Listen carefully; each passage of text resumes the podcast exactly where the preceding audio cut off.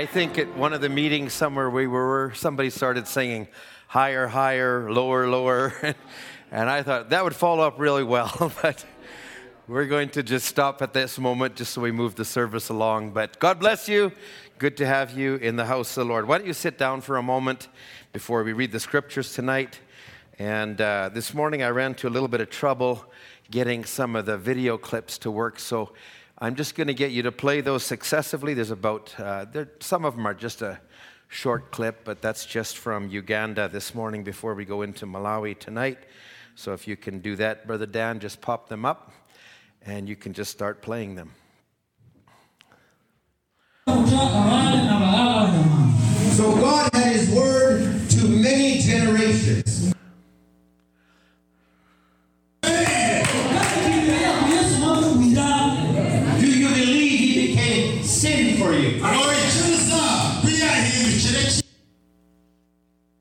And he waited.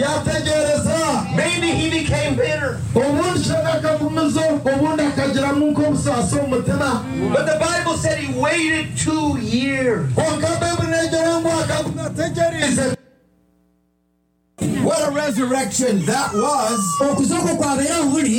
What a resurrection this is. nukwo okuza okuza kubaana hati wakati omuli itwe We are a part of the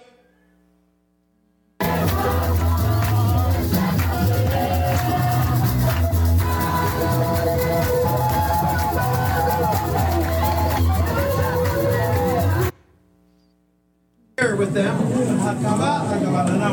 how he longed to see the Spirit of God.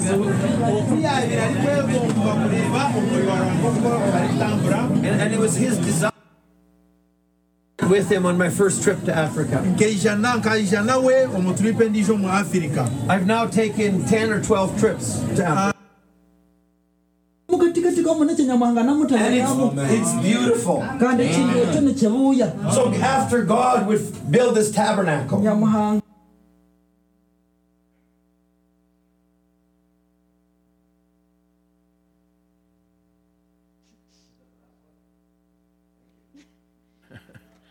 There was a couple of longer ones, but I, I just left it. That was just some snippets from a few of the meetings. So just wanted to show that for you. If you can put that PowerPoint up, Brother Dan. Every time uh, we would go, Brother Harold would have this question put to him, and I would have this question put to me before I left, and everybody say, Well, have a good holiday. So, in order to give you ammunition, I'm going to give you a little ammunition about the holiday. So, uh, after we finished the meetings in Uganda, we went to, uh, uh, we'd finished seven meetings in, the, in the, the four days we were there, and then the next day was a travel day back. And Brother James said, You know, we're about an hour to an hour and a half away from one of the game parks. Would you like to go? If we start early in the morning, so I said, What time? 5:30. So we said, let's do it. So we went early in the morning. I'm just going to show you a few clips from that. But uh, we went early in the morning to one of the, you can turn the lights further on. So we went to one of the game parks that was close by. It was beautiful early in the morning. You see a lot of different stars that you don't see in this hemisphere. Now you're on the equator, or actually just south of the equator. But we went and we had a little vehicle. We went to one of the game parks. We were there just as the sun was rising and they were trying to figure out a way. We hired a guide, and so um, the the guide actually um, would sit in the front seat. So they wanted me to view as much as possible. I said, so the guide's going to sit there. The only place for you in the front is behind the driver's wheel. So I, I drove as we went through there, and he would tell me, go this way, go that way. It was all off road, so it was fine. So we immediately got in the vehicle, and the first thing he said is, hey, they've spotted some lions. So we headed out, and uh, so we're out in the game park, and then there's a few lions here. And the guide was really judicious. He said, let's drive this way. I said, hey, we're driving away from, no, they're heading this way. Do you see that one over here? So sure enough, they started coming right at us. We, he, he parked us right where we should be, and here the lions started coming right at us. So we, we, they got kind of close. Hey, in case you're wondering what the rest of the story is, I'm here, and don't worry, okay? so anyway, we, we got close. We got to see lions. He said some of the brothers, they come there, and they don't even get to see him. He said, you're blessed. He said, you got to see the lions right away. So they, they were really close. We had, it was a blessing to be that way. We saw other animals. There's lots of deer and antelope, water buck, different animals. Water buffalo, and uh, we saw some of them. We actually could sense that as the lions were moving, uh, these, these, these water buffalo got very, very um, uh, nervous. They don't have a good eyesight. But you learn a lot of how these animals work together in groups or in families. The lions will march single file, they'll work together. The buffaloes stay in a group and, and they, they have a keen sense of smell, so they get nervous very quickly when, when there's lions around. Saw a hippopotamus. We actually saw some later in the river, but this one is just coming fresh out of a mud hole. And um, so we saw him. We saw, we went on the river a little later and we saw some elephants just over on, on the side here. And um, so that was was, was good. And then one of them came right out and was peering right at us, and uh, a big, big old bull elephant. So it was really good. Um, we saw some rhinoceros, uh, but we didn't get a picture. My guide sent me one after, and this was right in the camp close to where we were. We were just uh, close to the equator. Uh, there's a really funny thing that happens on the equator. On the north side, if you, if you have a little bowl, they, you drop the water, the water goes clockwise. And if you go on the other side, just about 100 yards on the other side of the equator, it spins counterclockwise. And if you go right on the equator, it doesn't spin at all, it just drains. So, there, science fact for all of you. Any rate, we headed back to uh, Kampala that day, later that day. Um, actually, and then the next day, I didn't get to see Brother Fred. We wanted to have a meeting with him, but he had something else scheduled. But I did meet uh, Brother Robert and also Brother Stephen Abali. And so this was just on the same day that I was flying out that night to go to Malawi. So I just want to show you that quickly. So if anybody wants to ask how my holiday was, there you go. And uh, anyway, you can turn that off, Brother Dan. Let's stand together and uh, we'll just go directly to the word. Let's go to the book of Psalms, chapter 80. Psalms chapter 80. Uh, it's a little hard to give a mission report because there's not a lot of anointing that goes with it. So we'll try and give you a little bit of that, and then I got a little thought in my heart I'd like to speak if we can. Psalms chapter 80, we'll start reading in verse, um, well, let's just start reading in verse 3. Um, this is David, the psalmist. I might not read all of this, but Turn us again, O God, and cause thy face to shine, and we shall be saved. O Lord God of hosts, how long wilt thou be angry against the prayer of thy people? Thou feedest them with the bread of tears, and givest them tears to drink in great measure. Thou makest us a strife unto our enemies, and our enemies laugh among themselves. Turn us again, O God of hosts, and cause thy face to shine and we shall be saved. Verse 8 Thou hast brought a vine out of Egypt. Thou hast given, thou hast cast out the heathen and planted it. Thou preparest room before it. Thou didst cause it to take deep root, and it filled the land. The hills were covered with the shadow of it, and the boughs thereof were like goodly cedars. She sent out her boughs unto the sea, and her branches unto the river. Why hast thou then broken down her hedges, so that all which pass by the way do pluck her? The boar out of the wood doth waste it, and the wild beast out of the field doth devour it. Return, we beseech thee, O God of hosts. Look down from heaven, and behold, and visit this vine so, this is a vine that God had planted, and yet the enemy had his way. The enemy got in, the enemy began to, to do something to it. But the cry came forth Lord, you planted this vine, you restore it. And so it says, Return, we beseech thee, O God of hosts. Look down from heaven and behold and visit this vine and the vineyard which thou hast which thy right hand has planted, and the branch which thou hast made strong for thyself. It is burned with fire, so it is cut down. They perish at the rebuke of thy countenance. Let thy hand be upon the man, thy right hand upon the Son of Man, whom thou hast made strong for thyself. So will not we go back from thee. Quicken us, and we will call upon thy name. Turn us again, O Lord God of hosts. Cause thy face to shine, and we shall be saved. Amen. Let's just have a word of prayer. Heavenly Father, we want to thank you tonight just for the gathering, for the song service. We want to thank you for this day. We want to thank you for this gathering. Lord, you have called us. You are the Alpha and you are the Omega. You are the author of our faith. You're the finisher of our faith. Lord, the enemy has been let loose in this time. Lord, even against us, even against us in this truth, in this message. But Lord, your hand is upon us. And we believe, O oh God, that you will fulfill all that you have concerning this vine that you have planted. I pray, Lord, bless us as we just look at the word tonight. We commit ourselves to you. We ask this in Jesus' name. Amen. Amen. You may have your seats. I will also read from John chapter 10. And here Jesus is speaking in verse 27. My sheep hear my voice, and I know them, and they follow me. And I give them eternal life, and they shall never perish, neither shall any man pluck them out of my hand. My Father, which gave them me, is greater than all, and no man is able to pluck them out of my Father's hand. Years ago, I believe the Yonts brothers they sang a song, and uh, in in the song, uh, it was about the bride, and and it was says things have not worked out was one of the verses the way we planned. And sometimes we come into this message and we know it's the greatest message that has ever been. We know it's God that has ordained this work.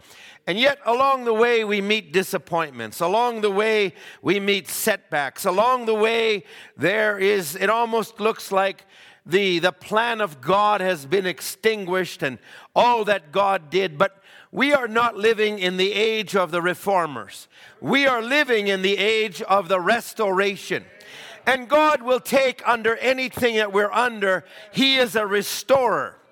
While we were there, we were ministering, and it came up several times about Elijah and, and the widow woman and how under the message of Elijah that was her protection. But then when things went wrong, when her son died, and she had a right to call back on Elijah, and Elijah would come and he restored her child back to life. So we also are under the ministry of Elijah. And no matter what the enemy does, God will remain victorious. And we believe that He is with us no matter what is going on. Brother Ray, God's going to restore everything. I believe that we're going to go on with God better than we have before because that's the God we serve. And He's not only going to restore the pews, but He's also going to restore homes. He's going to restore families. I believe that's the hour that we live in. And we see that firsthand. So we're believing those things. Now, I've entitled this uh, The Restored Vineyard.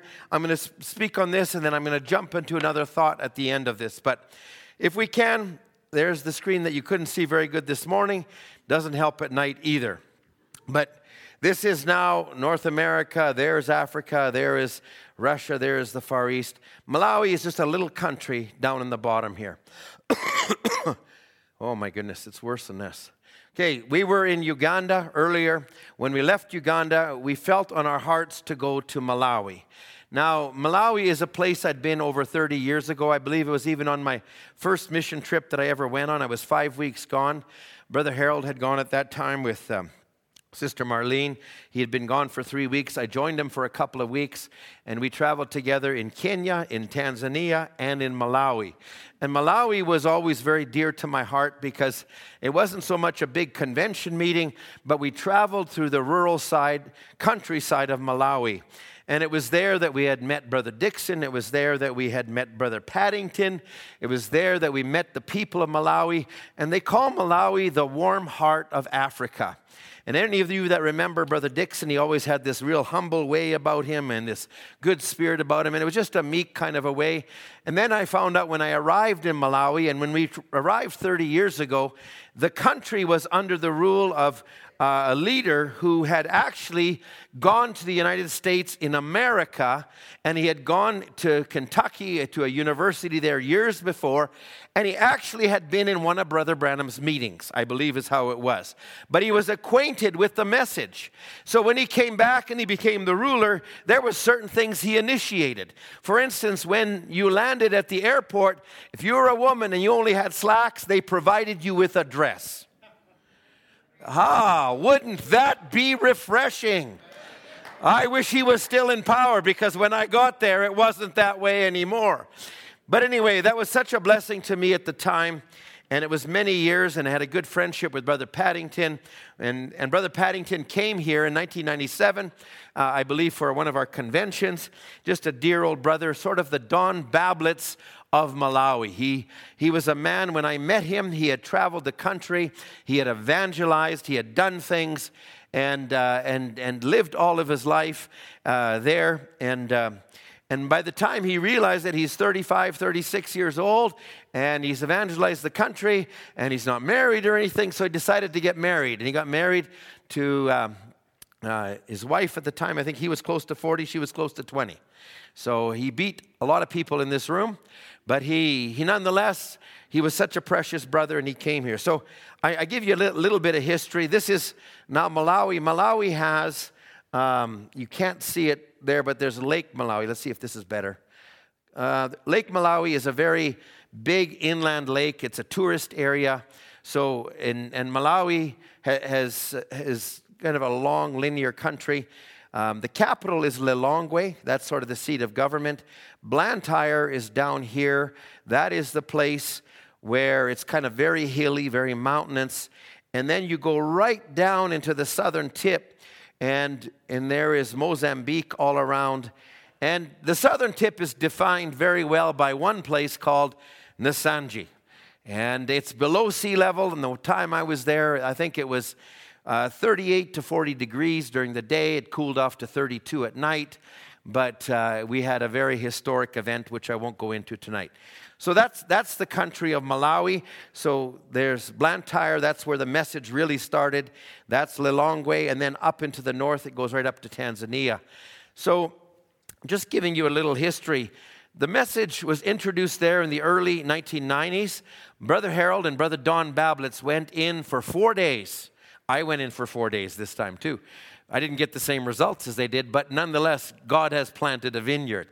And they first introduced the message and they preached 10 services in four days.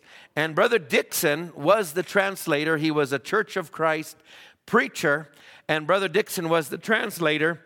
And, and he translated the message after, after 10 services, his voice was shot, he was gone.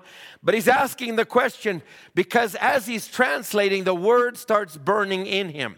And as the word is burning in him, he, he, he's just sensing it. And he says, Now, where do I go? Is there a Bible school I can go to? He says, No, we'll send you some tapes. And you just feed those tapes. So he immediately went back to the Church of Christ and he started preaching some of what he heard. And, and it burned so much in him, but it also burned in some of the people the wrong way. Because as he was preaching, they got incensed and they literally had some of the elders come to him while he was in the pulpit and they dragged him and threw him out. So that was the beginning of the message. He had nowhere to go. He began to take the message. the message began to spread in Malawi as I would say, a model of the apostolic order, which Brother Branham would say, someone who has the light then goes and gives it to someone else who is faithfully taught. As Paul would find a Timothy, that's how the message began. And that's how the message spread in Malawi. It began to take that model, and it was probably one of the countries in Africa that was, was just a model for how growth and stability were achieved. So it, it, it went that, for, that way for many years. Brother Biscoe went in, Brother Lonnie Jenkins went in, Brother Jeremiah went in. The country was under just a, a real growth. It had grown from north to south. There was hundreds of churches had spread around. Well, as, as things would happen, Satan is not willing to let that sit. And so things began to infiltrate in the message. And, you know, the devil is, is so shrewd and he would come and, and it started with a gifted man who had a, a, gift of discernment was sort of a prophet of sorts and he came in and began to promote that and it caught the attention of some of the ministry it caught the attention of some of the people and pretty soon it began to be promoting that above the revealed word now remember this morning we said that wherever the carcass is there the eagles will be gathered so it's not the gathering in this last day is unto the Lord. It's not unto a particular church. It's not unto a particular gift. It is not unto a particular movement within the message, but it's God's revealed word. And God watches over his word. So I believe God planted the seeds that started in that country. And so the, the seeds that started in that country were, were used by men like Brother Harold, Brother Don. The word was planted, it was watered, God watched over it. And yet this thing rose up, it began to cause division, it began to cause confusion, and it began to cause separation and grief and hardship through the country. And I'm not going to go into all the details because that's just the devil's work. And it, it eventually, in the main church there, it, it caused a division, and over 70% of the believers were pulled away, and it looked like there was fragments and there was nothing left.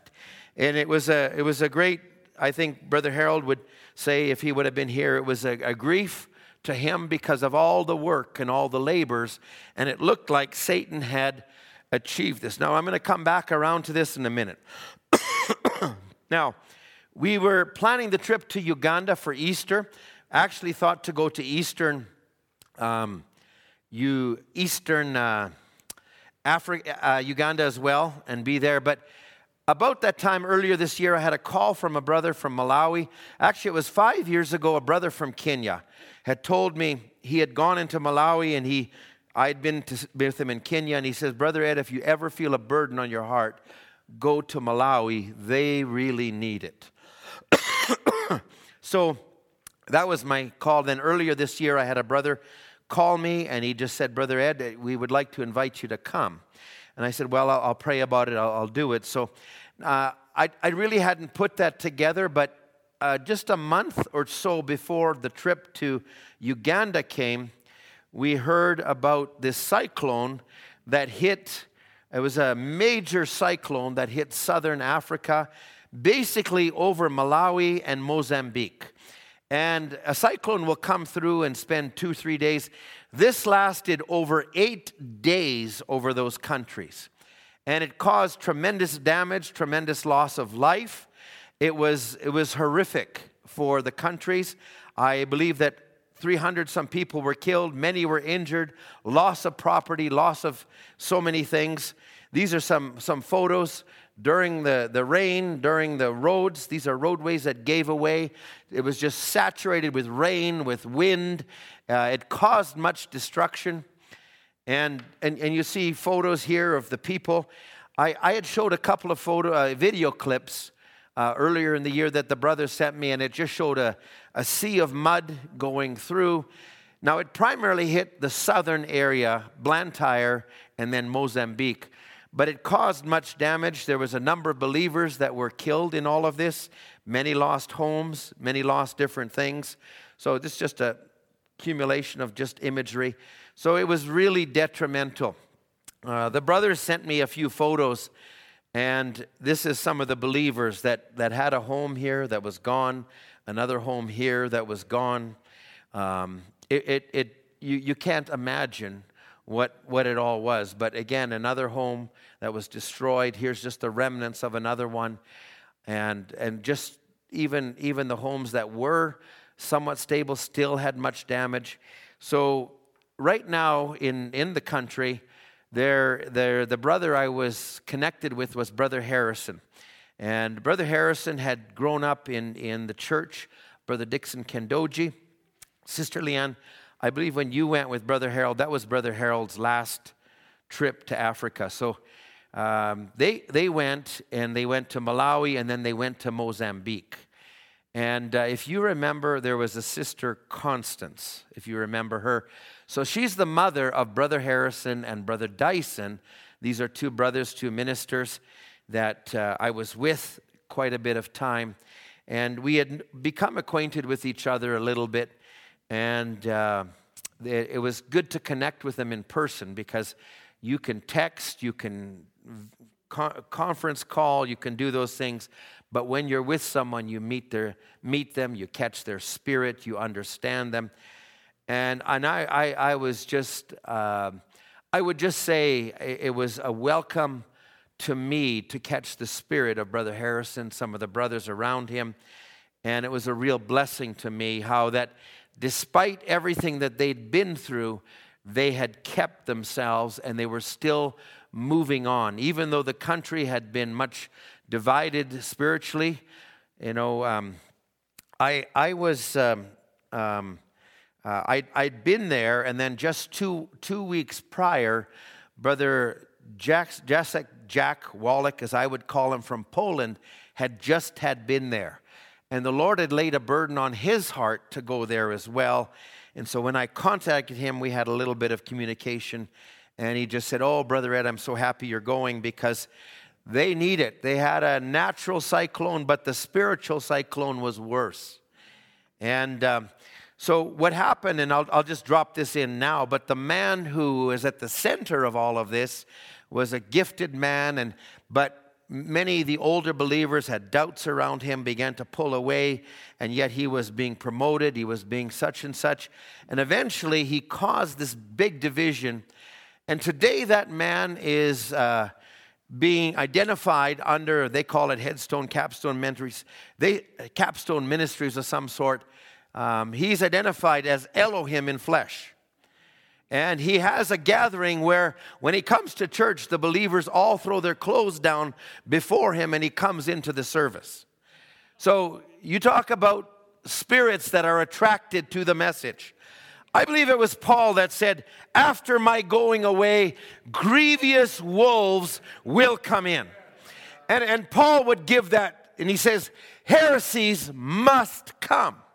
And even Brother Branham would talk, and he would actually say in the message, Humble thyself, talking about Branham, ta- Branham Tabernacle, he said, This tabernacle will lose its power, it will lose its strength. So, you know, when we see things and hear things that are going around, and there's many things going around, there's a movement of a man in South Africa where, you know, he's being promoted as something. There's one in Malawi. There's recently in the last days, I became acquainted of a situation in Kenya that's being attributed to the message where it was like a cult like following and people are dying and suicides. I, I, I just had to tell somebody, I said, listen, that is not the message. That is other spirits. That is not the message that God sent. That's something Satan wants to attach himself to.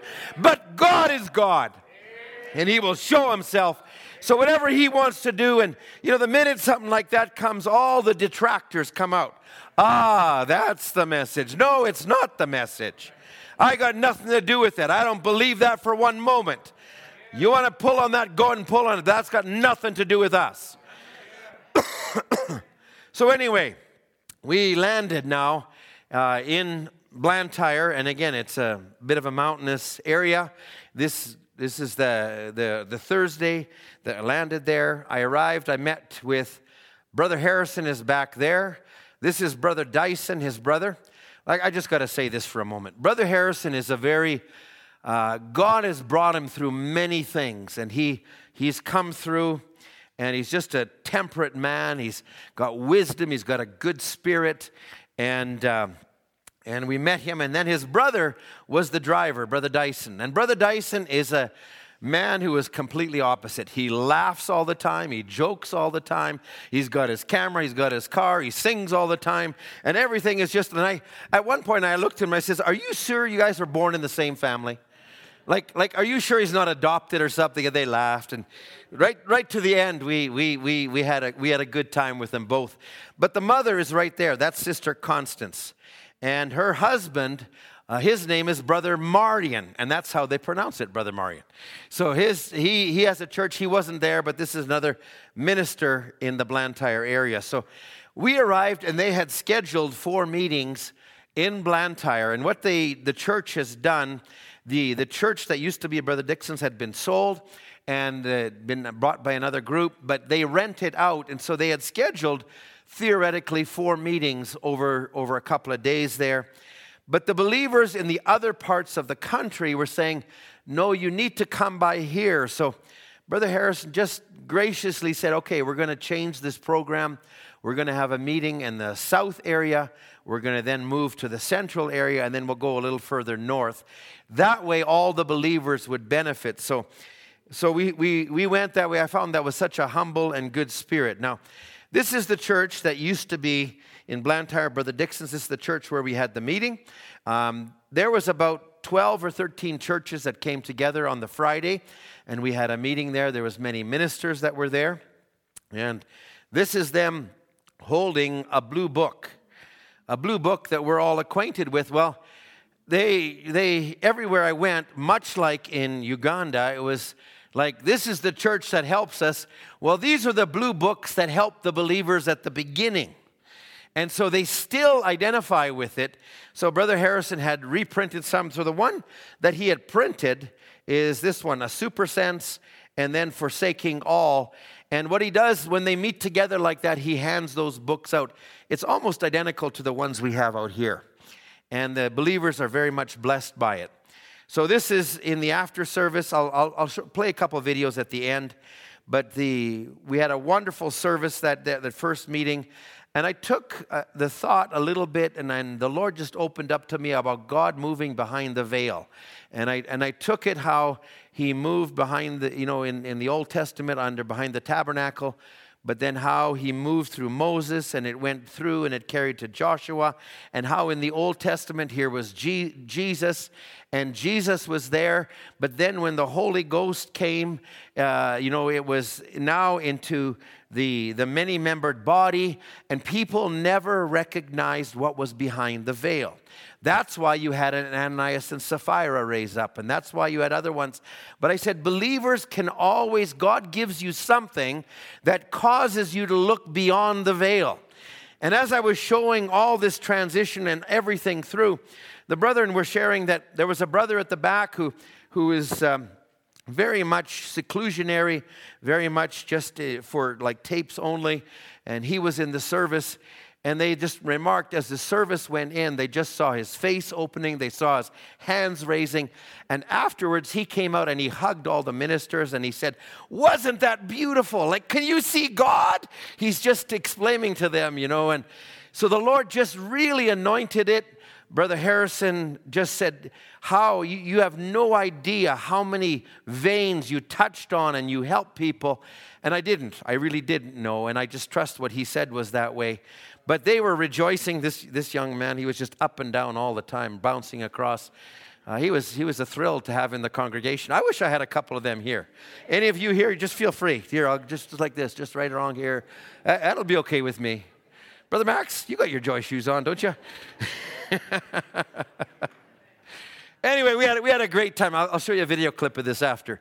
So that was in Blantyre, and it was a real blessing. These were the ministers. They were just, they were rejoicing. They were just, we had a wonderful, wonderful service. And, and afterwards, one of the young girls, Brother Harrison has a five year old daughter. She's never seen Brother Harold, but she probably has a picture up in their house.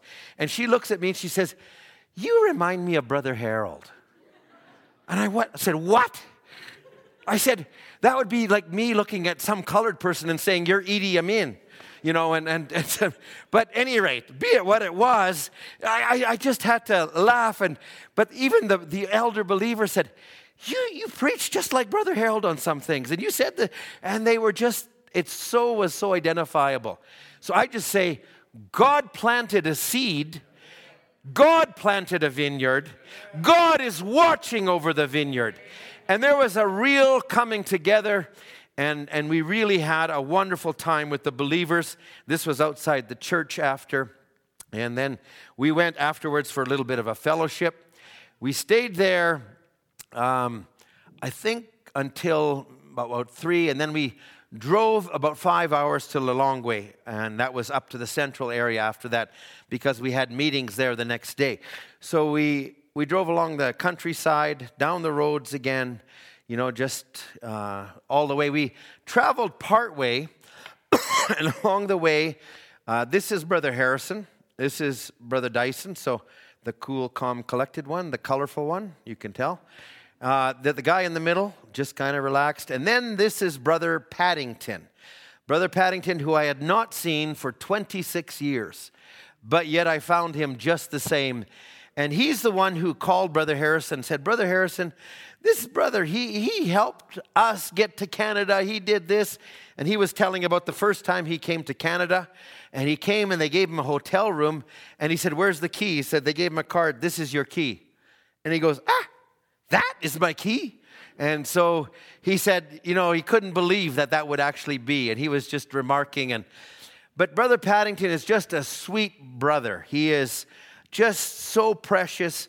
He's the man anywhere he goes. He's open, he's witnessing. He, he does it to this day. You know, somebody's building a house and you say, Nice house. And the man goes, You like it? You want to come see? Sure. And he says, You know, you're going to live in this house for a while, but where's it going to go after you're gone? And where will you go? Where will your new house be? And the guy says, Well, I really don't know. Have you considered your future home? Have you considered your heavenly home? And he begins to lead him to the Lord and he baptizes him. And that's the way he is everywhere he goes. He's witnessing, he's telling people, and he has a way where he just brings common analogies and brings the people unto himself. So it, he was, it was he who begged us to come this way. So that's Brother Paddington. This is Brother Martin. He's a brother that used to be an associate to Brother Dixon, and then he left to go up north. He is just a real faithful man. So we spent about half the drive, two and a half hours, traveling together, sharing the burden on translation, sharing the burden on some of the things in the country um, doing different things, and we talked about some things and established some things. It was really, really good to be with these brothers. We traveled from down here in Blantyre. We traveled all the way up here into um, Lilongwe, which is here, but we didn't go quite. We stayed overnight in Lilongwe, but then we went further up north to, uh, I think it's right in this area, Kasungu, in that area. So the, the very far north we didn't go to, but we went up to a couple of churches there. Brother Paddington is a little north of Lilongwe. So we headed up that way. So again, down the road, driving along, you know, lots of potholes, lots of bikes, lots of people. Um, this was the mount in that city. So we we'd stayed overnight in Lilongwe, drove the next day up to the meeting, and again they had probably 10, 12 churches all coming together. So we, we were in that town, we went to the meeting, and uh, all these people had gathered together.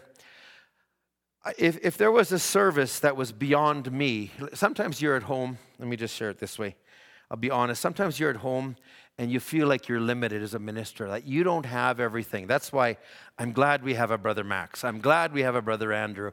I'm glad we have a brother John. I'm glad we have a brother Moses. I'm glad we, that God has gifted a ministry everywhere and it's wonderful. And, and I'm, I, I gladly make room for anybody that can benefit this church. And yet I always want to do better. So there's times that you just feel inadequate. There's times you don't feel like you're, you, you've, you've got what it takes. And then there's other times you get dropped into a situation where the word is flowing beyond anything you imagined, anything you thought, and it's just coming one step after one after the other, and that was this service.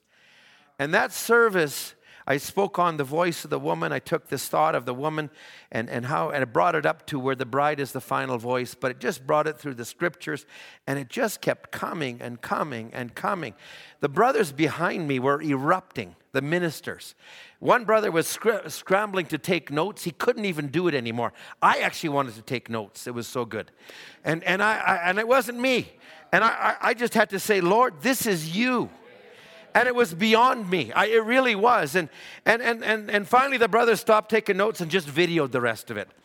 Well, I, you know, what I didn't know was that everywhere they go, they, they, they came and popped their cell phones down in front of the thing. And before I knew it, these, these recordings of the services were going across the country. And it was just like one after the other. So this service was just so, I, I, it was so sacred to me. I just said, Lord, it's you.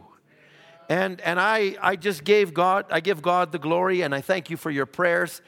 Brother Paddington, he, he just wept. He said, You have no idea what this service, this service will make a difference for years to come. He told, he said, These people have been under so much that God has just poured something in today. And it was, it was just beautiful, it was wonderful, and I thank the Lord for it.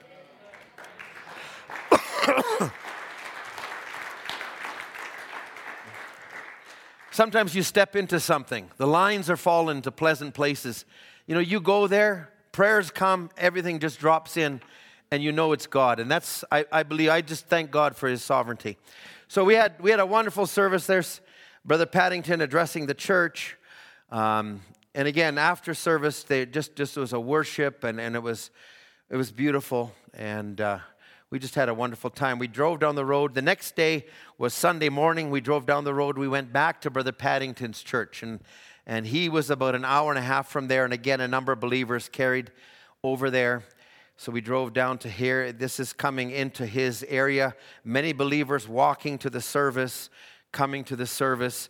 I, I didn't take that many pictures, but I got some video inside. So we, I'll, I'll play those in a minute after we finish the PowerPoint. After after the service, and, and, and that service we spoke on really the atonement and how everything that was in the atonement, including the restoration, and, and really this thought, the scripture came back to me about the vineyard.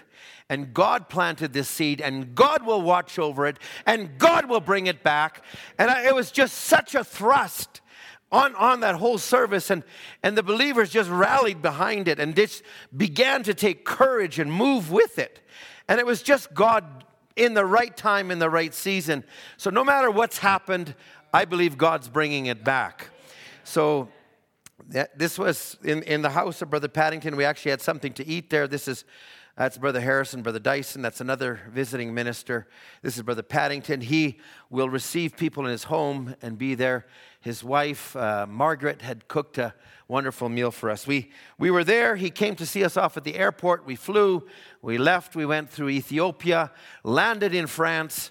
You know, now it's not hot. I've come off the plane. It was foggy. It was cool. I just had a shirt on. And as I'm walking, it's seven degrees. And I go, okay, that's what that feels like. Now I remember. Anyway, we, we did that. We were in France. We landed there. We spent about five, six hours there. We had to wait till our flight. And then, hey, a familiar name. Headed back home, landed in Montreal, and then flew back here. 42 hours en route. Uh, I suffered. I had a cold. I had a cough. I had a plugged ear. I stopped and got some medication at the airport in Addis Ababa. Uh, they pillaged me, I think, for the cost of the medication. I think they saw me coming. And uh, anyway, nonetheless, it helped me and I felt better for it. Came home and uh, my wife was so gracious to help me out, give me some time to rest. And, and I still am kind of off kilter, waking up at 3.34 every morning, but I'm here. So that's the end of the slideshow. Let's just go and go directly to those videos. If you can play those videos from Malawi, this will just be a summary of a few videos if you can.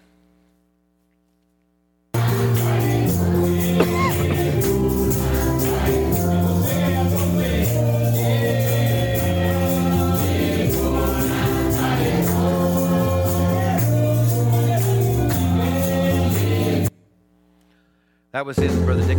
Overture.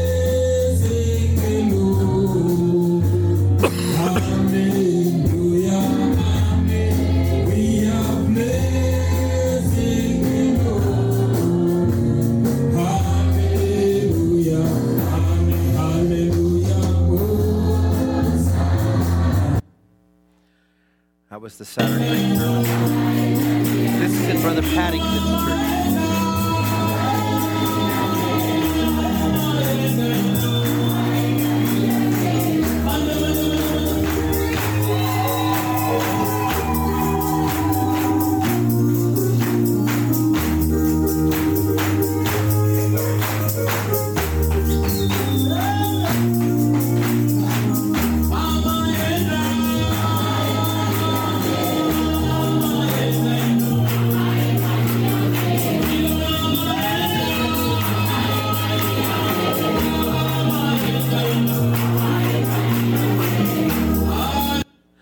Lots of joy shoes there, Brother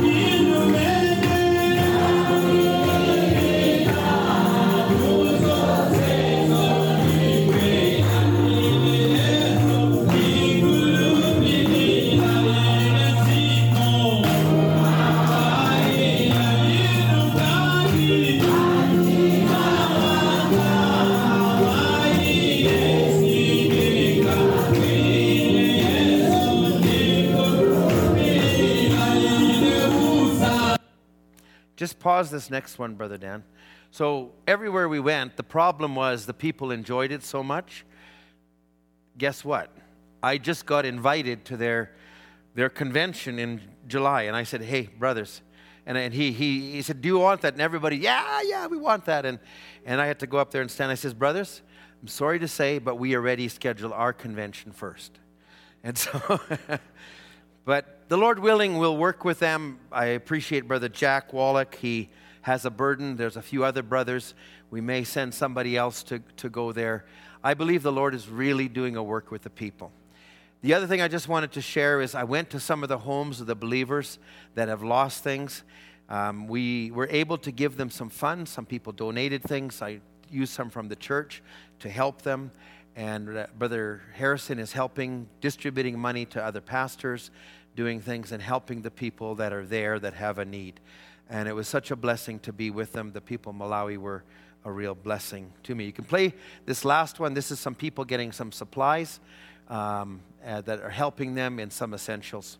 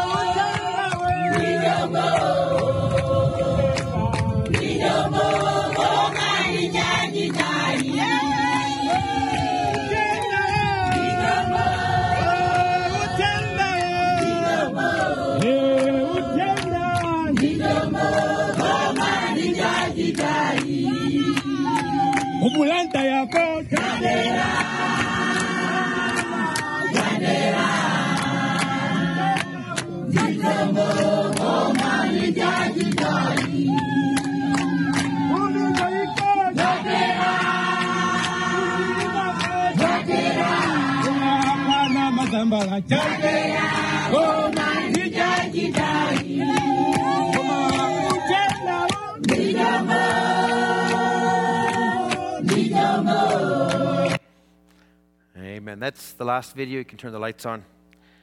Amen. It was a blessing to be there again. I thank you. You're all included. You all share in everything that was there. And may God bless you. And I thank you for it. I want to just add on the heels of this, and this is a thought that the Lord had just been dealing with me on. So allow me now. I, I, I, I'm about halfway. I got about 20 minutes that I could use here. So let me just take 20 minutes just to conclude. We're at 10 after 7, so slightly after. But let's just take this. I want to turn to a scripture. This is in Ephesians chapter 4. And this kind of came to me while I was there, and it and I came back home, and it really, just the Lord has really been heavy on my heart with this. So I want to take this just for a moment, and if I can just share a couple of simple thoughts. I feel like I need to share some word today. I, I really don't want to leave you without. Brother Michael, you, you sang that song this morning, Lord, feed your children. I just, I got to do, feed something here. So I, I want to take this um, thought from Ephesians 4. Let's just read it from verse 1. I, therefore, the prisoner of the Lord, beseech you that you walk worthy of the vocation wherewith you are called. And he says, with all lowliness and meekness, with long suffering, forbearing one another in love, endeavoring to keep the unity of the Spirit in the bond of peace. There is one body and one Spirit, even as you are called in one hope of your calling. One Lord, one faith, one baptism, one God and Father of all, who is above all and through all and in you all. Now, I just want to say this, and I'll, I'll make some comments just coming back to the scripture. But there is one body. One body. We are not islands to ourselves. We are not solitary creatures. When I looked at the animal kingdom, the buffaloes had the sense to stick together. When I looked at the lions, they all walked in marching orders together. I watched the, the different animal parts of the animal kingdom, and then I reflected on God's kingdom and how the devil, and I thought of Malawi, and I thought how the devil will seek to bring division, how he will seek to worm his way in. And, and I, I just reflected and I thought, what a rotten guy he is. Now, we're going to have a rapture, and the rapture is not going to be one person, but it's going to be a group that is united. And I, the devil is doing all he can to keep division, to keep differences, to keep things from coming to its fruition.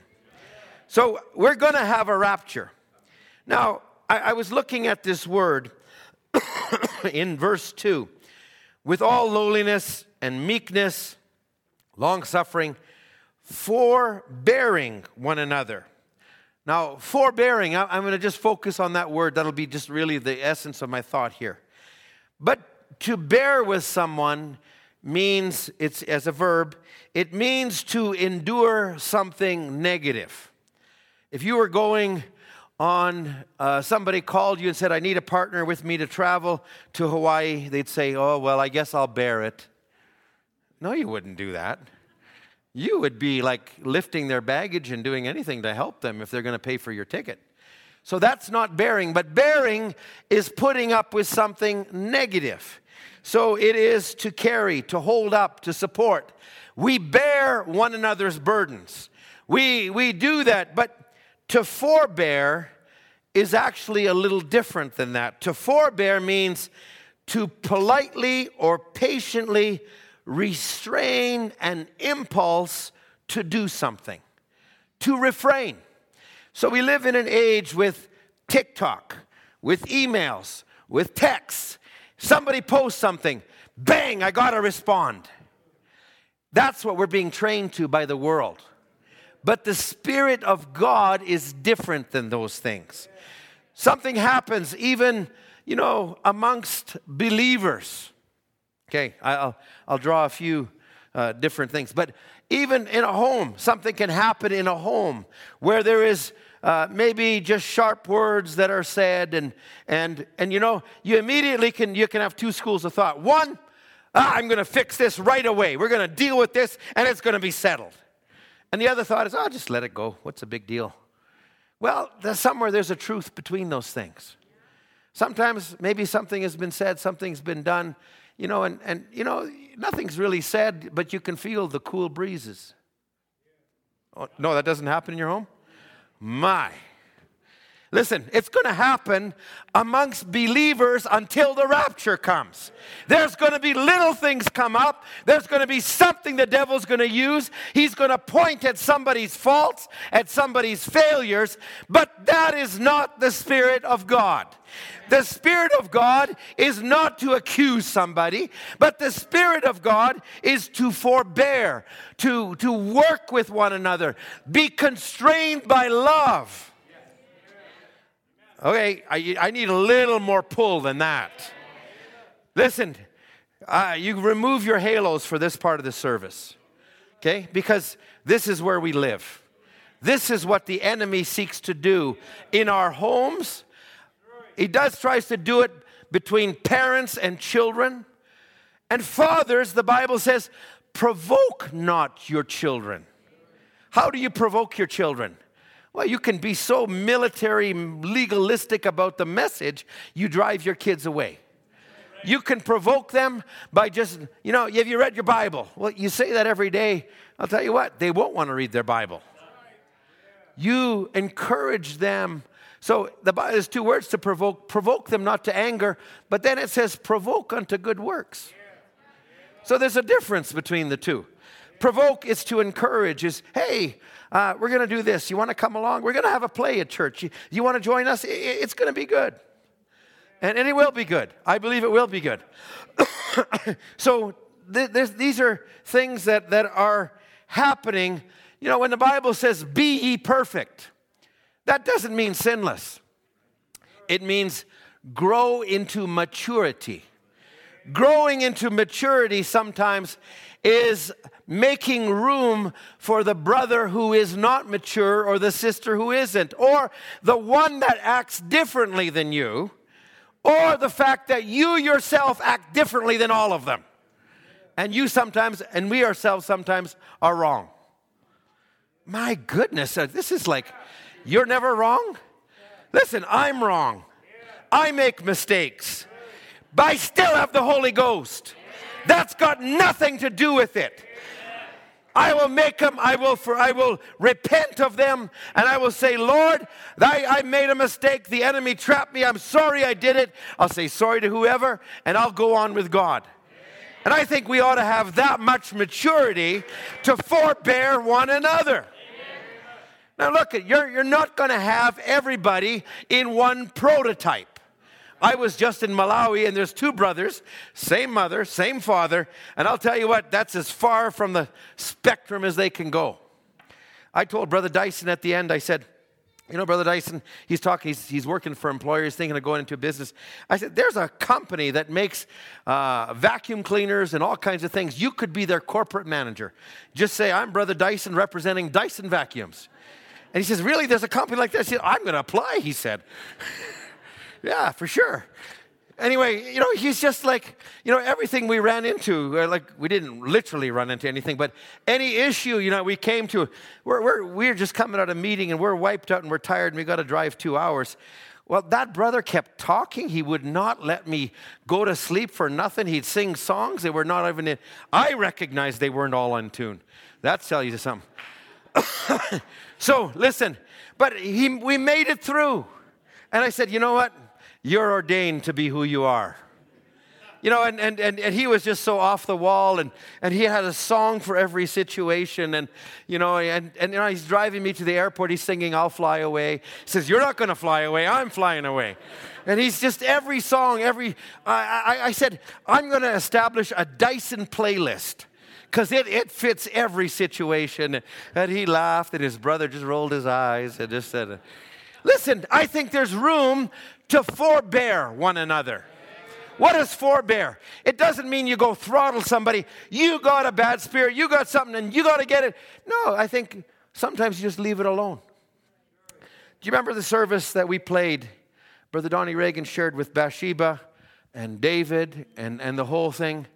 You know, from the time that David uh, committed adultery, had Uriah killed, it was a year, maybe, maybe eight, nine months before Nathan ever came to him. Look, look at how God was forbearing. God could have come down with fire and dealt with that thing, but God waited till the time was right. And then he came to David, and, and he came and, and, and uh, Nathan told a parable that related to a sheep herder, and Nathan told a parable that, that caused David to open up. And when David was just opened up and it was right, then God inserted the sword not to kill him, but to root out the sin. Friends, we need to give grace for God's timing. We need to give grace for sometimes somebody may have something, and like Paul in the Bible, there was a woman that followed him with the Spirit, and he says, But God would not give him license to speak, but one day God did. So, what is forbearing? It means to have restraint to impulses. You know, and if you're a man, I'll just fix this whole thing and straighten it out. No, sometimes allow the space to happen. Allow the time, forbear one another. And, and so that whole word, as, as I shared with before, it's to restrain, it's to have impulses to, to do these things. Now, I, I shared this earlier. In Humble Thyself, Brother Branham says, now, don't forget, this tabernacle will lose its strength. I just was reflecting on Malawi and how the country was there, and then the, how does the devil creep in? Brother Branham, you know, he, he makes a couple statements.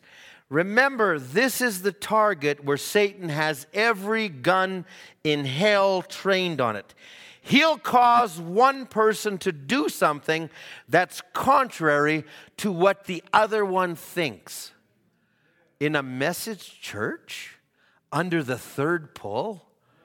Hey, the devil is real. Oh, friends, you know what? Like, if we can keep our spirits clean, you know what?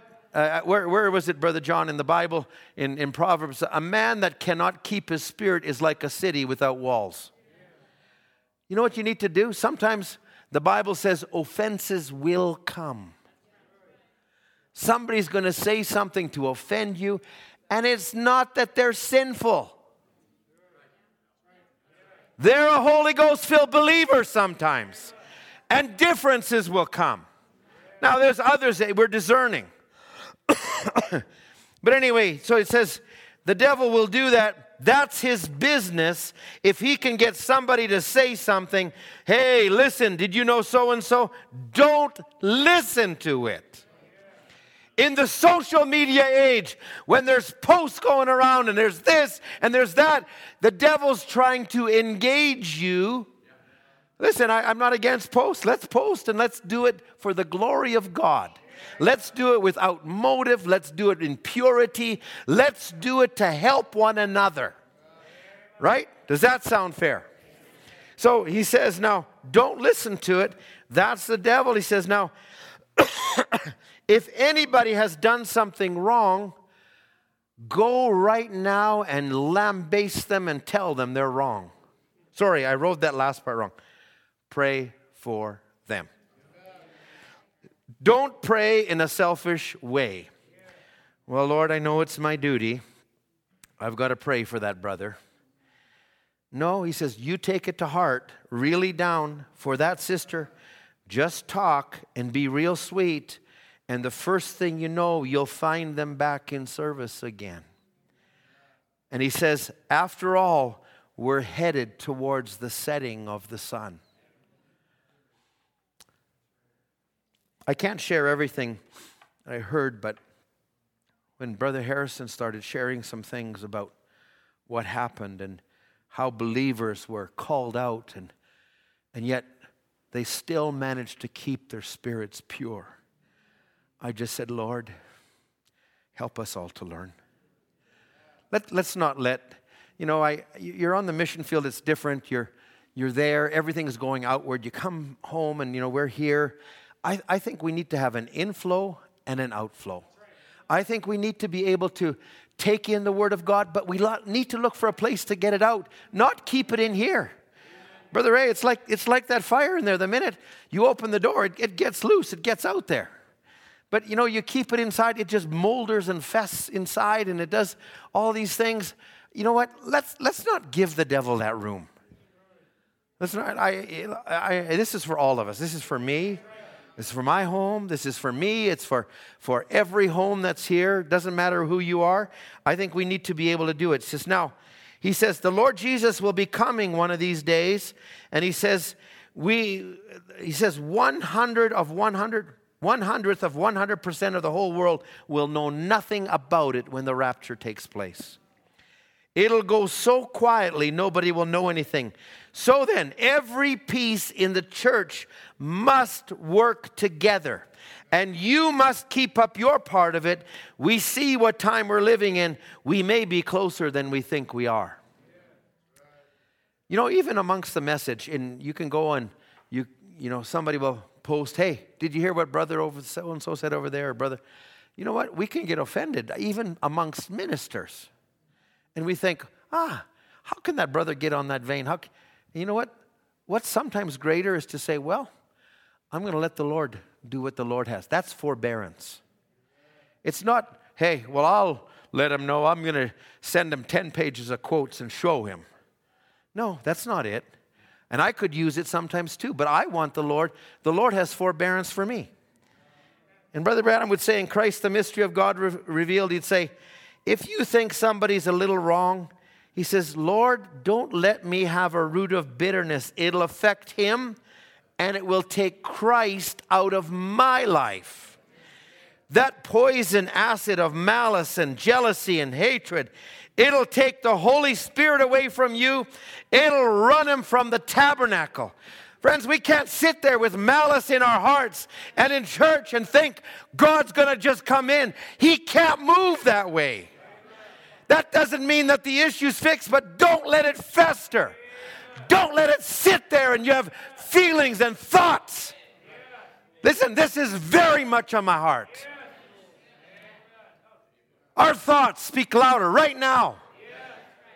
Listen, in, in Brother Branham would say in the adoption, somebody out of their place can cause somebody else to lose their healing, can cause the Holy Spirit to stop, and who's going to be guilty?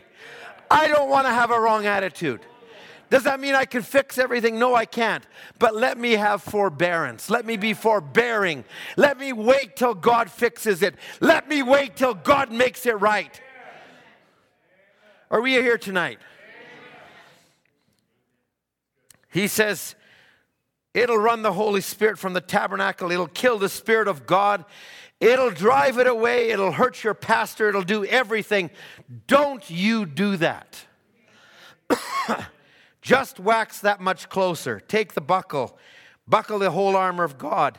And then he makes this statement that I always thought is good love one another anyhow. What does anyhow mean? It means despite what's going on, anyhow do it. Listen, if you if you can't do it genuinely, at least make room in your heart and say, Lord, help me. That I can keep the right thoughts in my heart. Listen, let's, let's nobody here be super spiritual. This can happen to a minister, can happen to a deacon, can happen to any one of us. And I look at how the enemy just came in in such a little way and poisoned so many. Friends, he can do the same thing here. What are we going to do? We're going to kick him out. How are you going to kick him out? Say nice things about one another. You want to cast out devils? Say nice things about one another. You want to you want to have more of the Lord in our services? You want to be healed?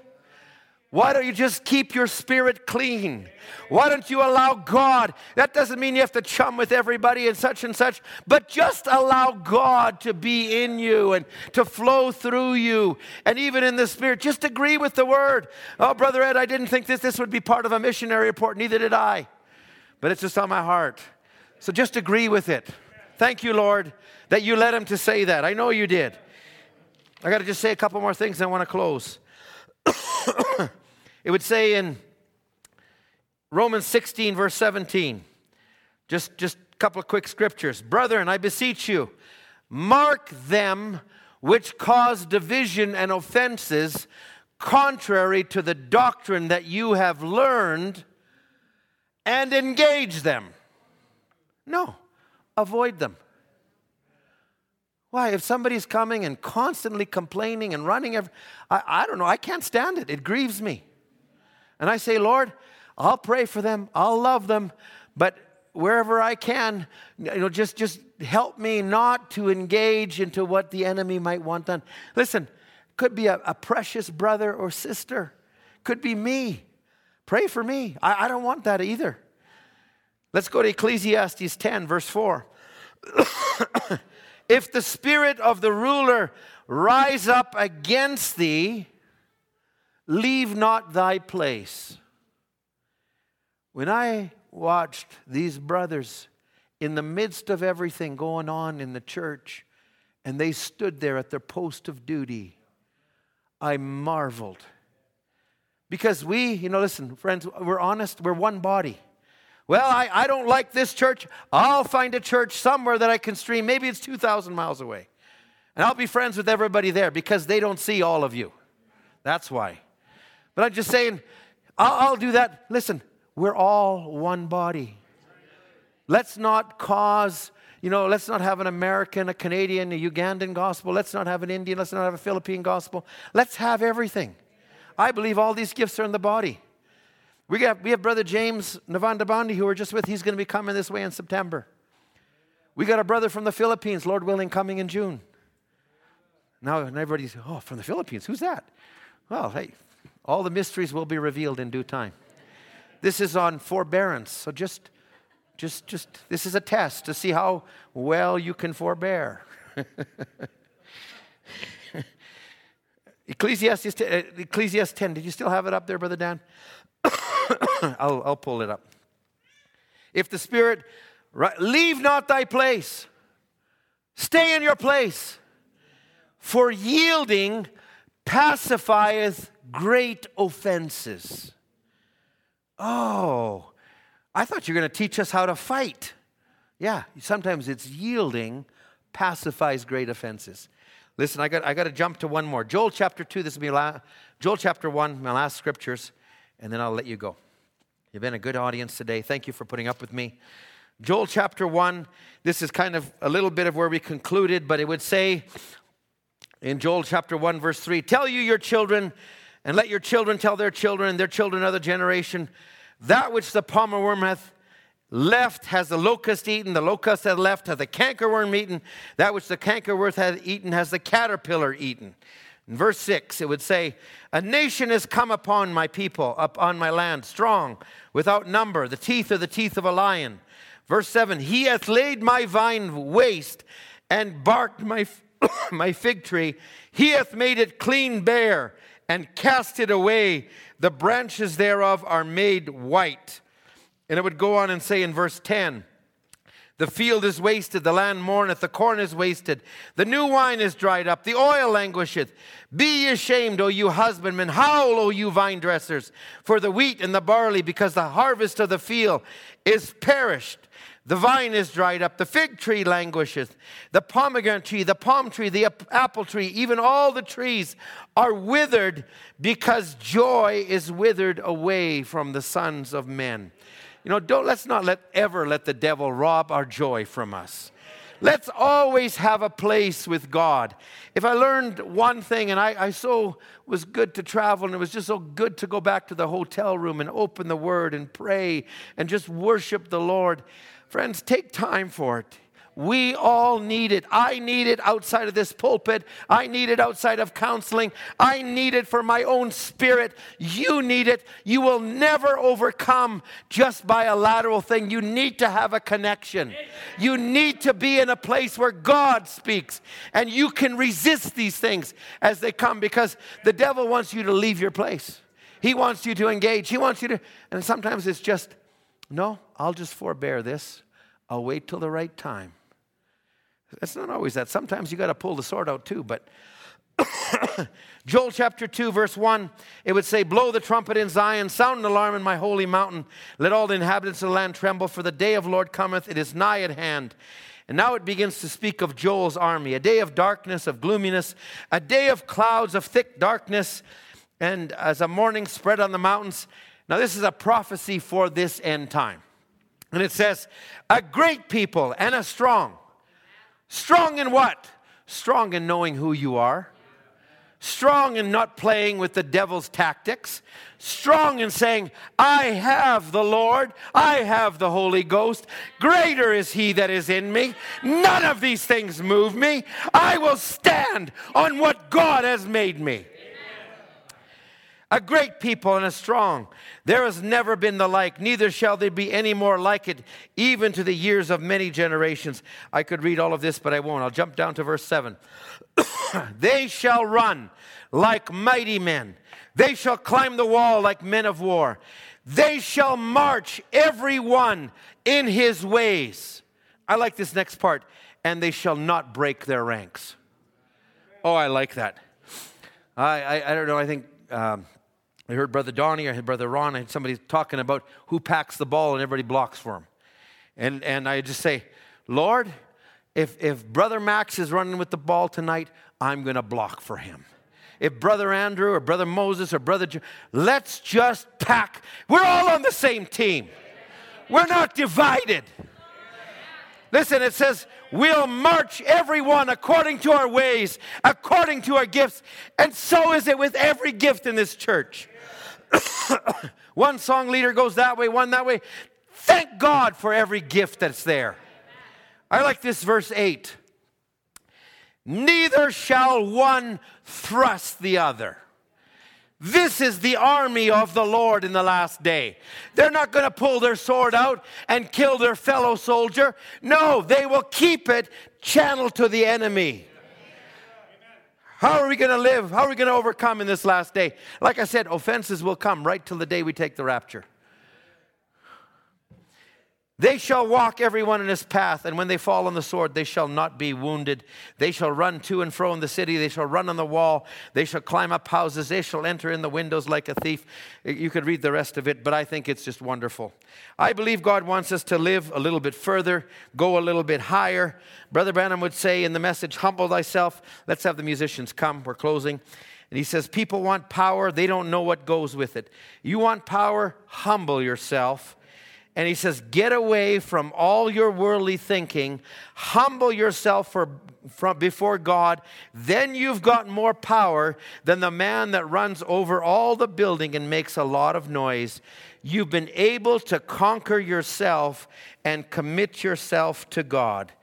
Brother Branham would take the illustration of a watch. He says, You know, that watch can keep perfect time, but what you don't see is all the components that are behind it. And we need to recognize God has called us together. So let's, hey, if you really want to look for it, you're going to find mistakes in every home, in every person, in every gift. But love is forbearing. As I read this last scripture, and I said I would not do that, but I'm doing it. And this one is found in Colossians, Colossians chapter 3. It uses this same word. Colossians 3, verse 12. Put on, therefore, as the elect of God, holy and beloved, bowels of mercies, kindness, humbleness of mind, meekness, long suffering. Here it is forbearing one another and forgiving one another. If any man have a quarrel against you, even as Christ forgave, so also do ye. And above all these things, put on charity, which is the bond of perfectness, and let the peace of God rule in your hearts to the which also you are called in one body, and be ye thankful. You might want to just pick those scriptures up and read them tomorrow, down the road. Someone, something happens.